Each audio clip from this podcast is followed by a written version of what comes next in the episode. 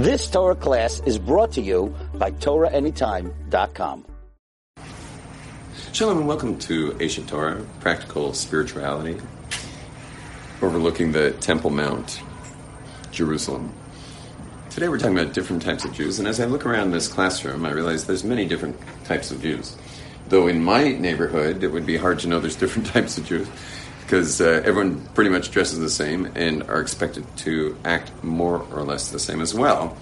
And um, and that comes from various things. But one of those things that comes from is certain personality types uh, generally rise into uh, more controlling uh, leadership positions, administrative administrative type positions, and those types of those types of leaders are really good at amputating the uniqueness of individuals.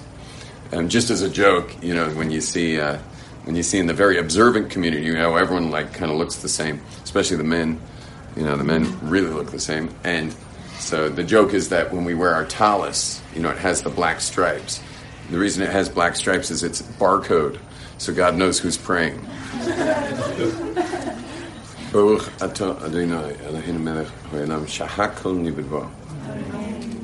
Unfortunately, this has become something that plagues the observant community in a big way because because uh, it's just frankly hurtful. Um, I mean, it's this whole idolatry over the word normal. Like you got to be normal, because or else you're not going to be able to get married. You know, you got to be normal. Uh, tell me, has anyone ever met, first of all, a family where everyone in the family is normal? it doesn't exist. Yet we're all supposed to be normal. You know, everyone's got to be normal. So it becomes like it's horrific. You know, and there's nothing wrong with that kid in the family who's a little different. You know, maybe he's pushing the limits a little bit. Please uh, make it as comfortable as possible for latecomers to come sit down. Um, anyway, but normal normal is a joke. Normal is a joke, and the, unfortunately, so many individuals are the punchline of that joke. Raise your hand if you ever felt, I mean, you're not on film. Raise your hand if you've ever felt like the punchline of the normal world and you're the one who wasn't so normal. Anyone ever felt that way? Okay, so not, not a nice feeling. Not a nice feeling. And, and what's amazing about it is those not normal people are always, you know, I mean, after that generation burns their books, are always like these amazing people in history. You know, they're the ones who made the difference is the not normal ones. I mean, my claim to fame in life is two things, and they're the same. And um, what are the two things that are the same? Is that is that um, having been out of the in- educational institutions where all the amputations generally take place, being out of a, out of educational institutions from 11 to 23 was probably one of the best things that ever happened to me, um, and that is because because I'm kind of uh, one sec close this door. There's a little noise out there. I'll make it too heavy.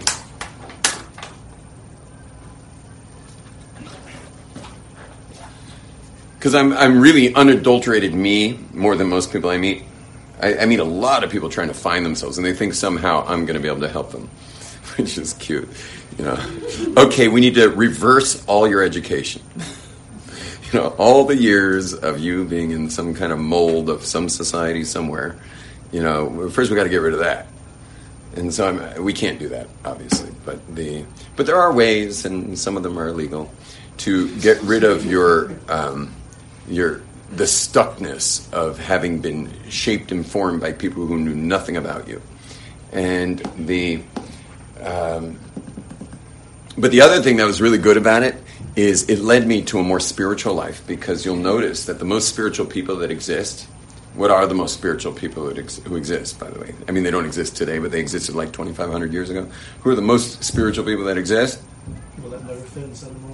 well, maybe, but yeah, I mean, not that philosophical. Mm. Prophets. Prophets are like really the most spiritual people that exist. Why? Because not only do they have all the spirituality that someone might think a spiritual person should have, but they've reached such spirituality that the aperture of their spirituality is such that God's decided this is a good this is a good address here for an up down message. Meaning spirituality generally you climb up. Here, this person's climbed so high that God's decided, hey, this is a good vessel for extra light. Which, in a way, if you understand uh, prophecy, it's just really like a power surge Most of us don't get that power surge. So, so while you're climbing down up, you're still dealing with the regular circuit breakers. You know, like this, these lights, for example, are coming out at 220. But believe me, the power plant they come from isn't at 220. That's at like, you know, a billion volts. And then by the time it hits the old city, maybe it's uh, a million volts. Well, probably more than that, two million volts. And then by the time it hits this region of the old city, and probably this whole building actually wound up with its own thing. But, but uh, let's say this building gets it at 10,000 volts, 20,000 volts. And then it steps down in our converters to get down to 220 at each. It comes down to 220 at each light bulb. So if you're a spiritual person, you're still stuck here at 220 voltage, working your way up the system. Whereas somebody who's in the somebody who's in the you can put that phone down. Yeah. So somebody who's on the on the but when you get prophecy, God's saying, you know what? To hell with all those circuit breakers, meaning all those convert step down converters. And he just goes and just blows through them. Now, what would happen to you right now at 220 if God suddenly gave you 10,000? What would happen to you? So the answer is you wouldn't make it. You just wouldn't make it. None of us would make it. No one would. I mean, probably no one in the generation would make it. I mean, you'd be brushing your teeth on your forehead that evening. You know, you, you wouldn't, you'd be gone. If, if you even survived it, in like if your heart didn't explode in the experience, you know, you'd be, if you survived it, you'd be crazy for the rest of your life. And so, and so God wouldn't do that. And those of you who are like, "Oh God, if you'd only speak to me," you don't realize that that's going to be a ticket to the funny farm. You know, you get people all the time at the hotel. You know, God, just send me the message. You know? And God's like, "You don't want that message. that would not look good here." You know, you you want a trip to the laundromat or something because you, you think you're going to be able to stand during this. yeah, I could stand, man. I could hack it. You, can't stand while you're getting that. Anyway, you should know only two prophets in the whole history of prophecy, and there were millions running around Israel at one point. There were only two prophets in all of history who could stay standing during it. One was Moses, and the other was Samuel the prophet. Shmuel Hanavi. They're the only two prophets. We have a tradition that only two prophets were able to actually stay composed during their prophetic experience. And you see, Moses didn't even do that hot. Moses wound up glowing after a while and freaking everybody out. He had to wear a bag over his head whenever he was in public. You knew that? You know, Moses used to walk around with a brown paper bag on his head. Just kidding, it wasn't brown paper. I don't know what it was. It was called a masveh. And uh, he walked around with a bag on his head, which is kind of reminds me of the beginning of our class of covering your head. So, anyway, the um, but I'm sure he was wearing more than just a bag. Now, the inside joke for whoever was here before the video started. Now, the um, anyway, we're not here about prophecy, but what we knew, what we do know about prophets, especially the real famous ones, is what was their occupation. What was all the occupation? What was Shepherding? Yeah, Avram, shepherd, Yitzchak, say together, shepherd, Yaakov, Moses, Aaron, Joseph, David. Joseph was a shepherd, sure.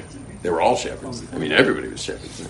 I mean, later he became like the head of the, uh, the head of the, uh, uh, what do you call? It? What was what's Joseph Bernanke? What was his job? The today her name's Yellen. She's in charge of that thing. It's the federal, And chair. the chair, chairman of the Federal Reserve. Yeah. Later, he became the chairman of the Federal Reserve, but uh, he started as a shepherd. Simple beginnings. Anyway, the uh, what was I going to say about shepherd? Oh, where do shepherds spend their time? Yeah, in wilderness. They spend all their time in wilderness. So that was the other lucky thing I got was if I'm if I'm in Southern California, which is like where the mountains meet the sea. So every day I was either surfing six to eight hours a day, which is a kind of wilderness. You're out on your own in nature. And if I wasn't surfing, I was mountain biking five, six, seven hours a day. I was always out there on the trails. If I was getting too tired, I'd pull into a cave and meditate for a little while. I was a little kid. Thank God I had parents who didn't seem to care. And care about that. They cared about me.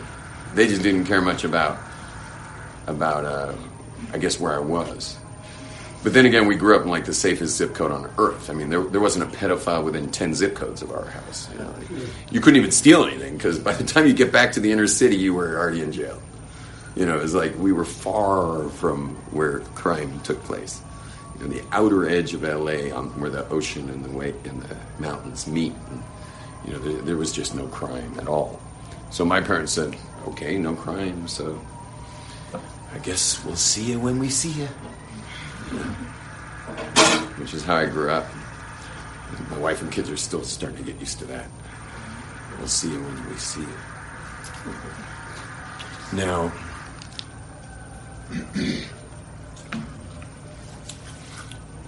anyway, there's there's different types of Jews, and uh, and with that whole subject that we just closed now was how our society's done its best to get rid of the different types of Jews. Right. Yeah. How was uh, how was Joseph working his way up the spiritual circuit in the wilderness? Like, what was he In those years, Yeah, in those years. You can't help it. I mean, when you're shepherding, I, I, I'm- I still mountain bike. I'm out there. I see all these Bedouin kids all the time. They're always asking me for something, Right. and uh, usually water. and and the, um, the those Bedouin kids, they're, I mean, they're kind of trippy and super instinctual types. You know, we use Bedouins for tracking and stuff. You know, for infiltrator tracking. Super instinctual people. They, uh, but they're, but I always get a pretty spiritual sense from those kids. I mean, after they've had some water, you know, they, they they're kind of worried about water, but after the water part, they seem pretty spiritual. You can't help it.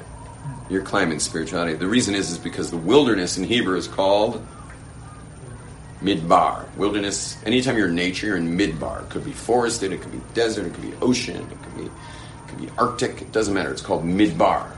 And what's the word midbar also? Midaber. Midaber is to speak. But it's singular. Midaber. Well, who's midaber? Well, you're midaber.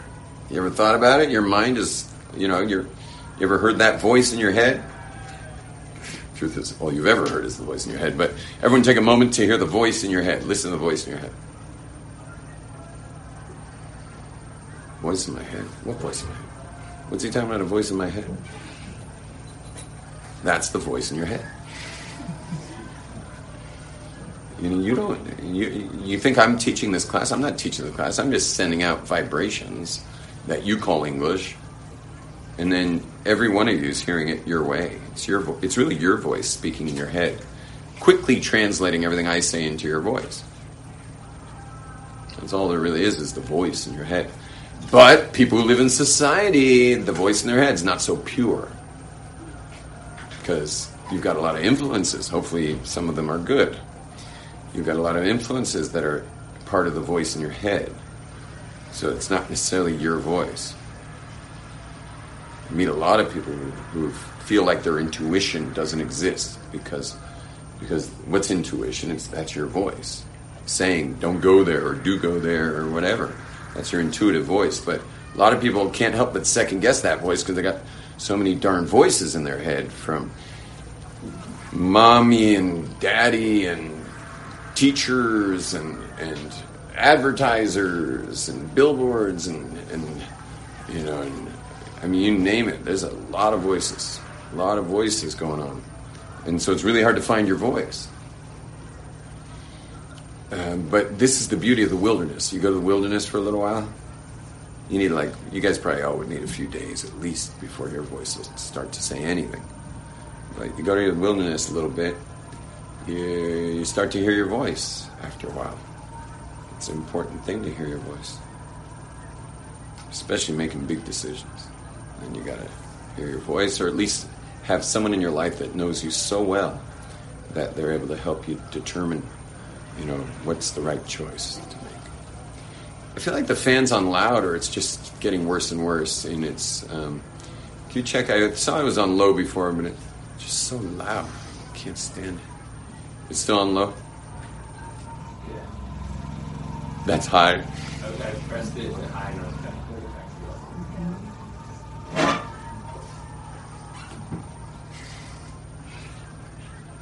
Does the word maintenance mean anything to you guys? like, can't we maintain this thing?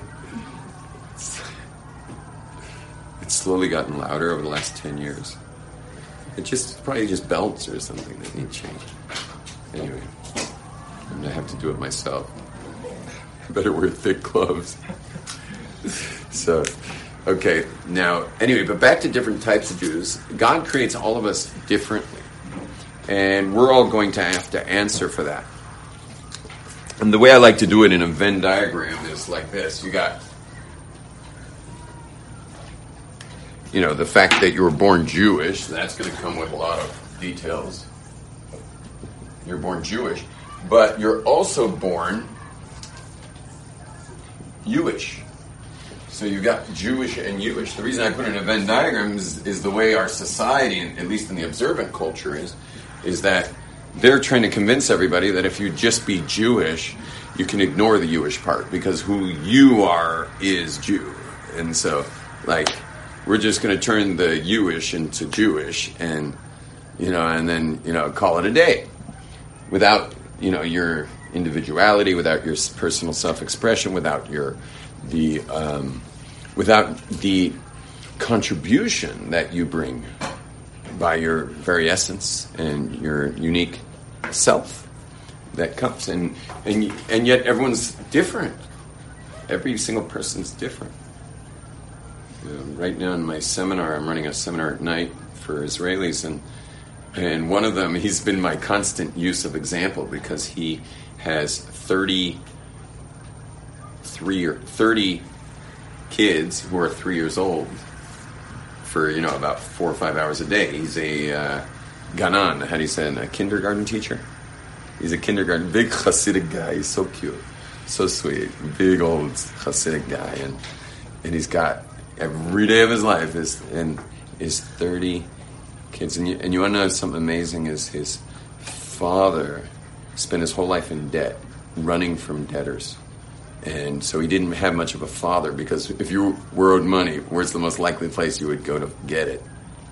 Is their house. And so he grew up with a father non existent, constantly running from the people knocking at the door. And so it's very sad. And so he told me yesterday that he wakes up every day at 4 in the morning, which really made me feel bad because the seminar ends at 11 and he doesn't live in Jerusalem. So I'm like, 4 in the morning? What do you do at 4 in the morning? He says, I mop the floors of the school. And looks at the whole group and he says, I'm not going into debt. He lives off nothing. Lives off nothing.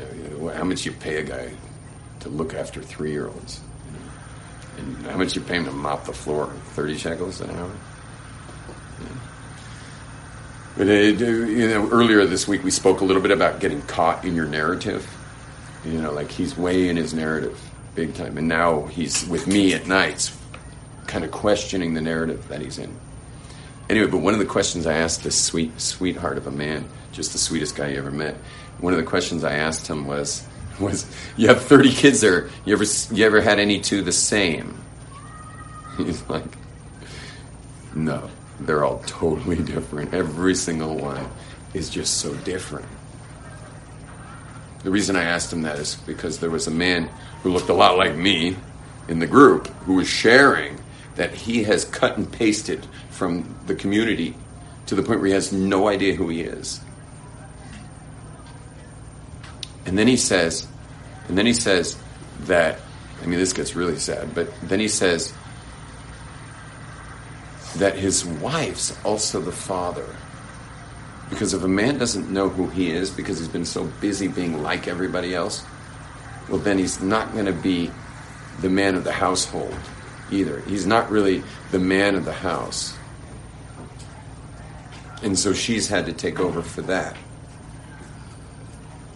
And then I wanted the guy to share how he feels about all that, and he couldn't. He just couldn't get to the feelings. And I was pushing him too. I was like, because he was starting to put things in second person. He's like, well, you feel like. And I'm like, no, no, how do you, you feel? we always go second person when things get tight. So I'm like, no, no, don't give me the yous. Give me that. How do I feel? And then he kept saying, well, you feel like, and then would give me another analogy of how someone might feel if you could somehow understand the analogy. I said, well, how does that feel? And he'd say, well, it feels like, and then I get another analogy. And I'm finally looking at this guy like, enough explanations, you know, of these sophisticated analogies of how someone might feel. How, like might, like hypothetically feel. Well, he's actually the one who, and the answer is you feel dead inside. You feel dead. You feel alone. You feel crushed. But he couldn't say it, and I'm not going to say it. I'm facilitating. So I kept trying and trying. I'm like, and how does that feel? And how does that feel? How does that feel? And then all of a sudden, and this was like so unpredictable, some guy like across the room, there's a whole room of people. Some guy across the room just goes like, bah!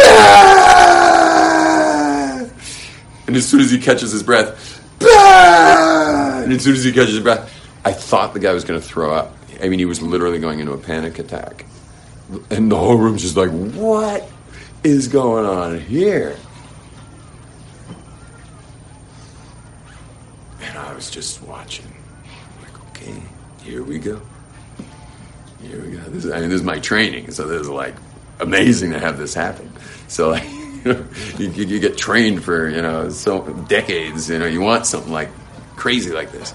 So, and he's just going and going, and uh, and everyone wants to know why. So he finally can like get words out between the screams. And what are the words? That he points to the guy who is speaking, and he says, "That was my father." He didn't exist. It was just Jewish. There was no Jewish. And I don't even know who I am.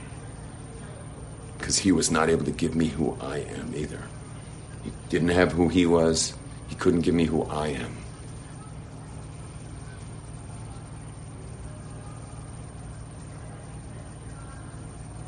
And at which point I looked at this other guy who was talking in the beginning, and I said, Hashem, God, has sent you your son 20 years from now. That's your kids. How does that feel?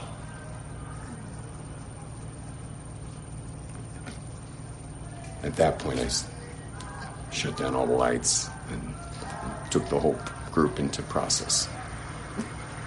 I never even got back to that guy, actually, now that I'm thinking about it. I never even spoke to that guy again. I, I, tonight, I'll pull him aside. We're back together. It's every night. So tonight, I'll pull him aside and find out what happened. I, I have no idea. I just turned the place pitch black. And then everyone processed their own narratives to see where that's where their narrative has taken them. And if that's a narrative they really want. So random. Your narratives are so random.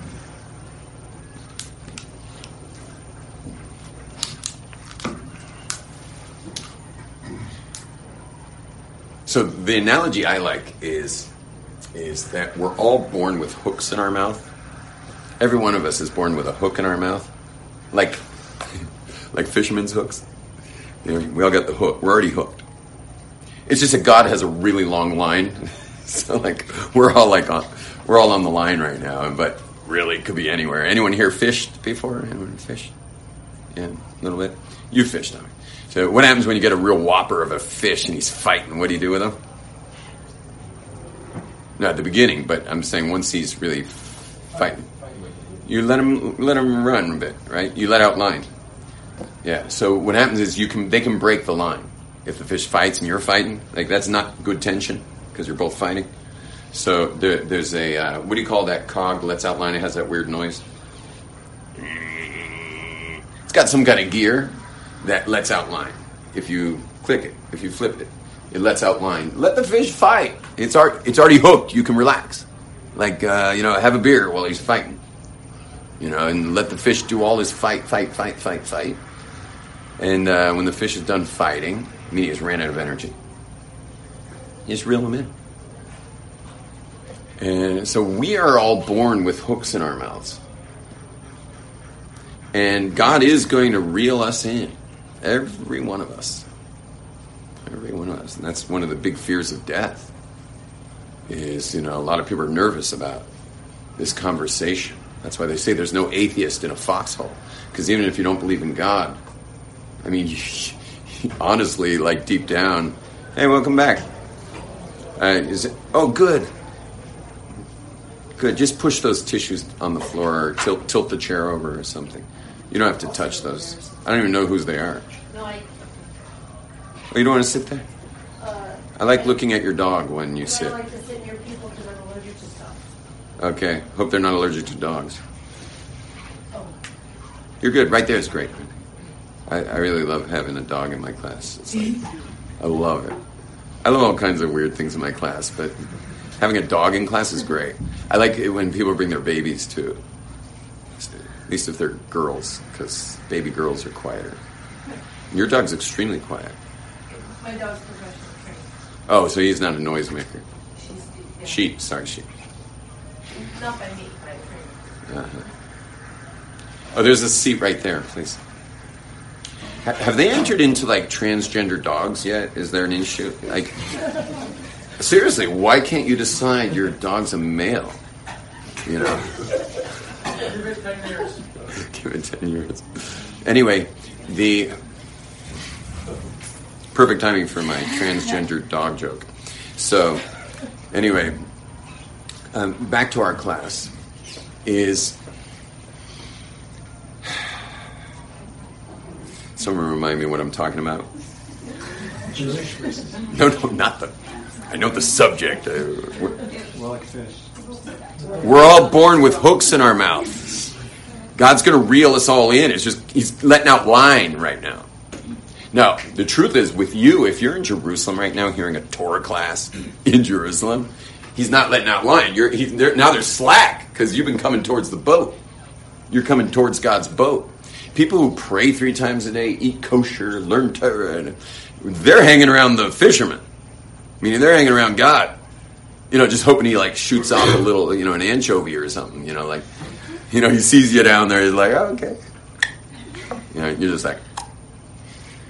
So, uh, you know, we're we're all hanging around the boat here. You know, Jerusalem is the you know the palace of the king. You know, you're we're hanging around this place.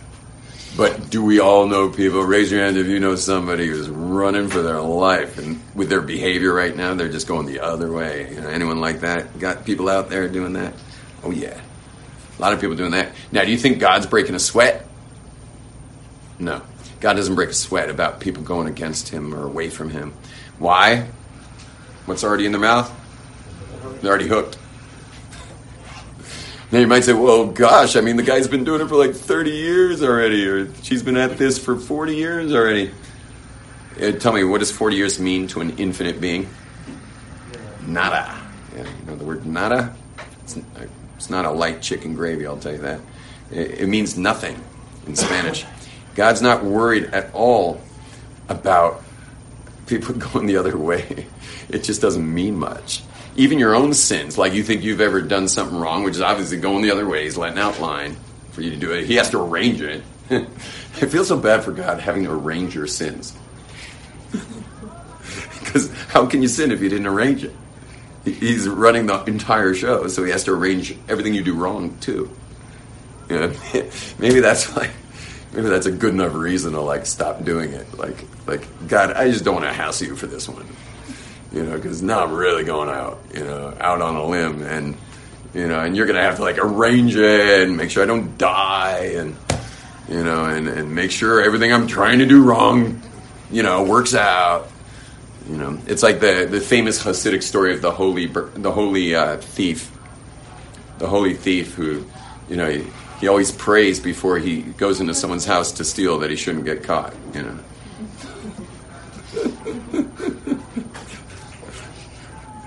But I imagine it gives God nachas, you know. Like I'm sure God's not happy he's a thief, but like at least he prays before he goes in there, you know. Anyway, but but God's like God's orchestrating even the stuff you do wrong, and and don't think if you did something. Therefore, if you're doing something wrong, don't think that you're like shocking God. You think you do something wrong, God's just like, I can't believe it. I just can't believe it. You can't surprise God. And by the way, let's go like really philosophical here. Is it really wrong? When you do something wrong, how do we know it's really wrong? We know it's wrong here. We feel the conscience. We may know Torah's divine, so it's going against the Torah. So we, we know it's wrong. We may feel it's wrong. But via the, an infinite being, could it be that he just set up like arbitrary things down here not to do? You know, he's just like, he's like, hmm, we got chickens, we got cows, we've got lamb, and we've got pigs. Eeny, miny, mo, catch a tiger by the toe. Pigs. Pigs are out. Pigs are out. Who says pigs are out? God says pigs are out. Maybe there's some other planet in the galaxies out there that's got their own Torah. Chickens out.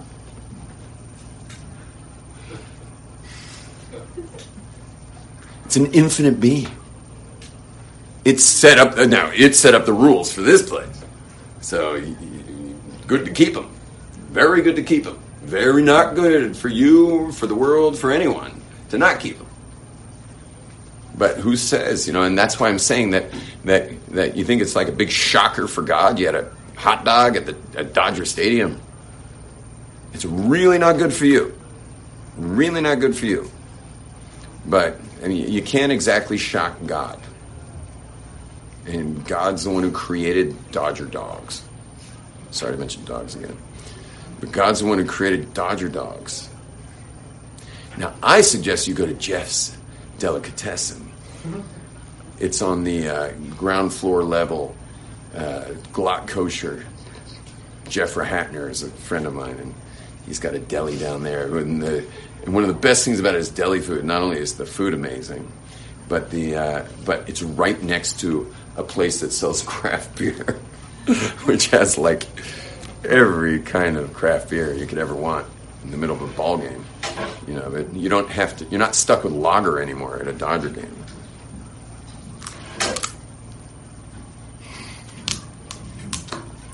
So we're all born with a hook in our mouth, and and it's ideal to hang around the boat. It's not ideal to run, but it doesn't shock God. God's outside of time, so He doesn't really care how long it's been. And God never breaks a sweat because the hook's already there. And in the end, He reels you in. We're all getting reeled in. Earlier, I was saying, an atheist, even an atheist, they may not admit it, but I promise you, every atheist on their deathbed, it's just like, uh oh. Like, now we find out. Now we find out. And, and that's why they're not real atheists, because they're still hedging their bets on the side of being good. I've rarely met. First of all, to meet an atheist, he's usually quite philosophical. And anyone who's quite philosophical automatically is smart. And anyone who's smart knows don't betray your own feelings about right and wrong, because you're never going to get someone without feelings of right and wrong. So they're, they're anyway hedging their bets, because they're listening to their, their own compass. Even an atheist has an internal compass of what's right and wrong. So they're, they're not truly living as sight like they're not living mathematically as atheists. They're really living much more as agnostics because they've got that conscience inside, and they and everyone knows you ignore the conscience, you're not going to be happy. You listen to the conscience, you're going to be happy. What do you, what do all psychologists agree that every human being wants to be happy? So just do the right things, and you will be happy which is a really easy formula. Put Prozac out of business. Just do the right thing. Feel good about yourself.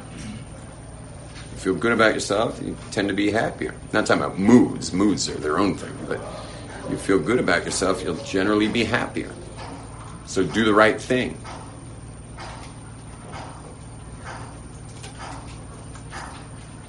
And the funny thing is, is every human being does the right thing and feels better. The problem is, is an hour later they do something really stupid. But if you live in a society where people do the right things repetitively, like living in an observant community, like I do, So I live in an observant community that's bolstered by right thing doers. Meaning you, you just kind of help each other because everyone's doing the right thing. And you get to, it almost becomes part of the social fabric that our community does the right things. It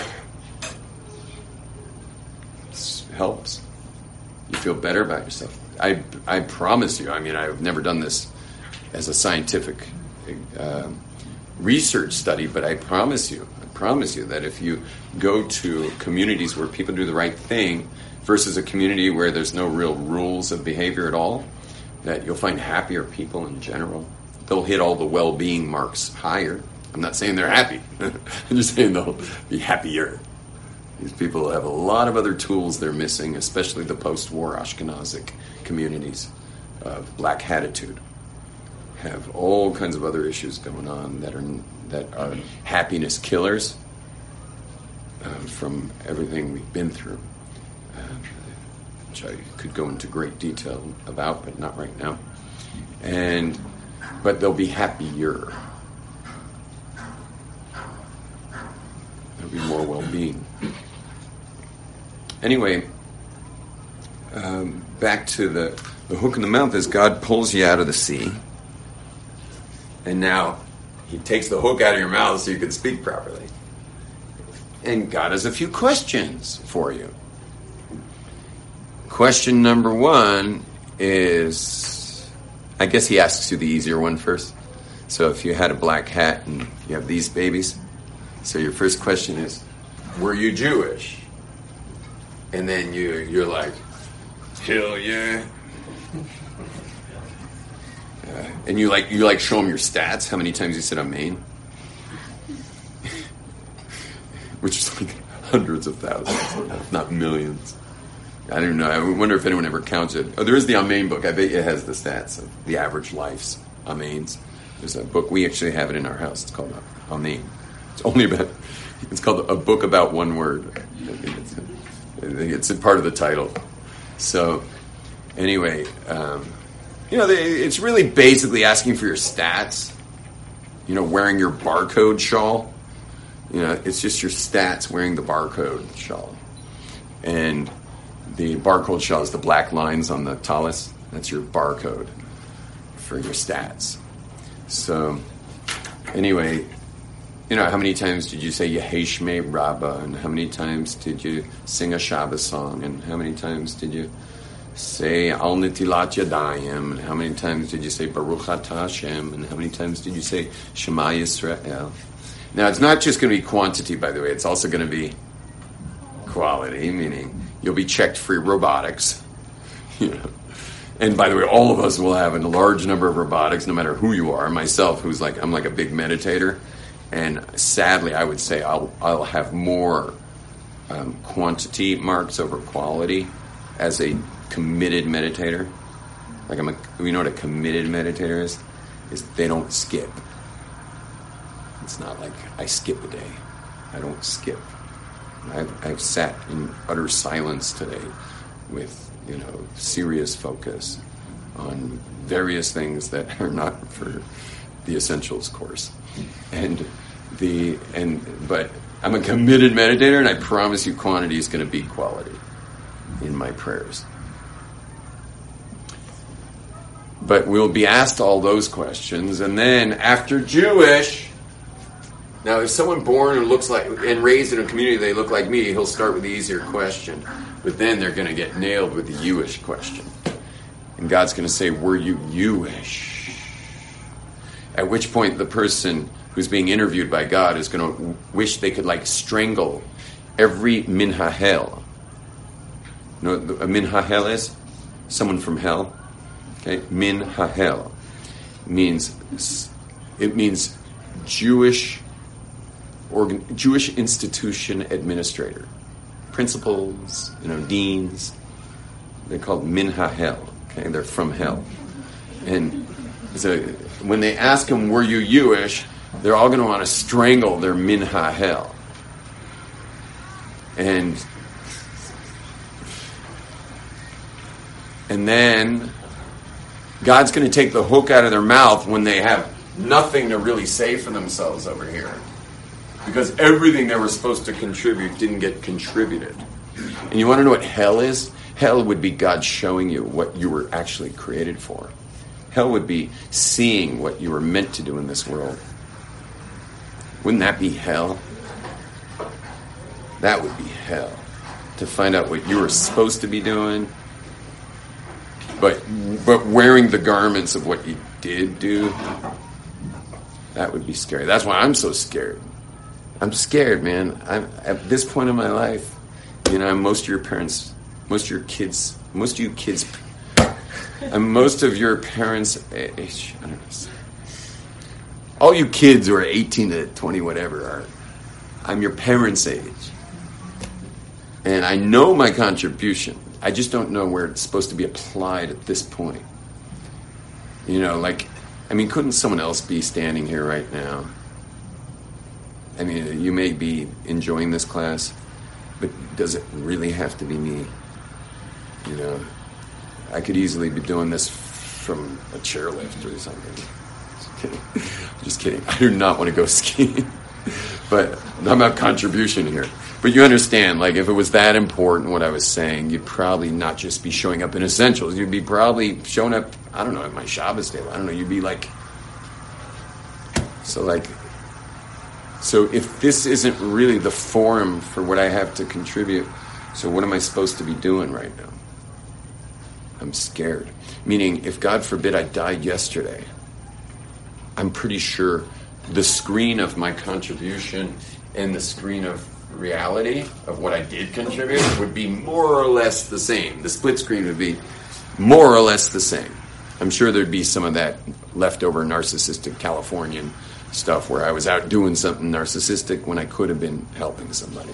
But how well can a narcissist help somebody if he hasn't had a mountain bike ride and drinking an ice cold IPA? So maybe I was supposed to be mountain biking. I don't know. Maybe I mountain bike too far. You know, like you can imagine me watching the split screen where like where like I'm I'm looking at my watch and I'm like, you know, but I could take that one more loop over there, or I could get back to work. And I'm just like loop because the Californians taking the loop. You know, the Californians go with the uh, motto: better to say sorry than ask forgiveness. Sorry, better to say sorry than ask permission. Better to ask, better to seek forgiveness than ask permission. Is that how it is? Except that's not what we say. We say sometimes it's better to, sometimes it's better to ask forgiveness than seek permission. Now, some of you are thinking like that just does not sound like a good motto, but it is a very good motto when you're standing in front of some place's hot tub and there's no one around.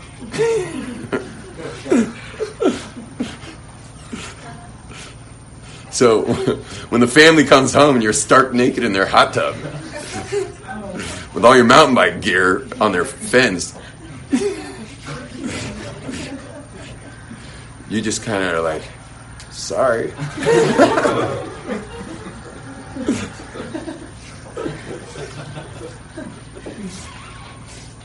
So there is a time for it. Now,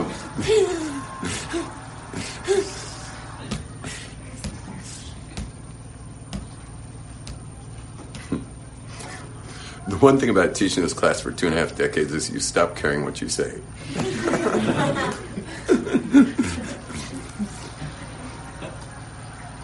And by the way, I stopped, ever since I've been observant, I have more or less, I mean, with maybe a few exceptions, stopped poaching people's hot tubs. Okay, I don't poach hot tubs at this point.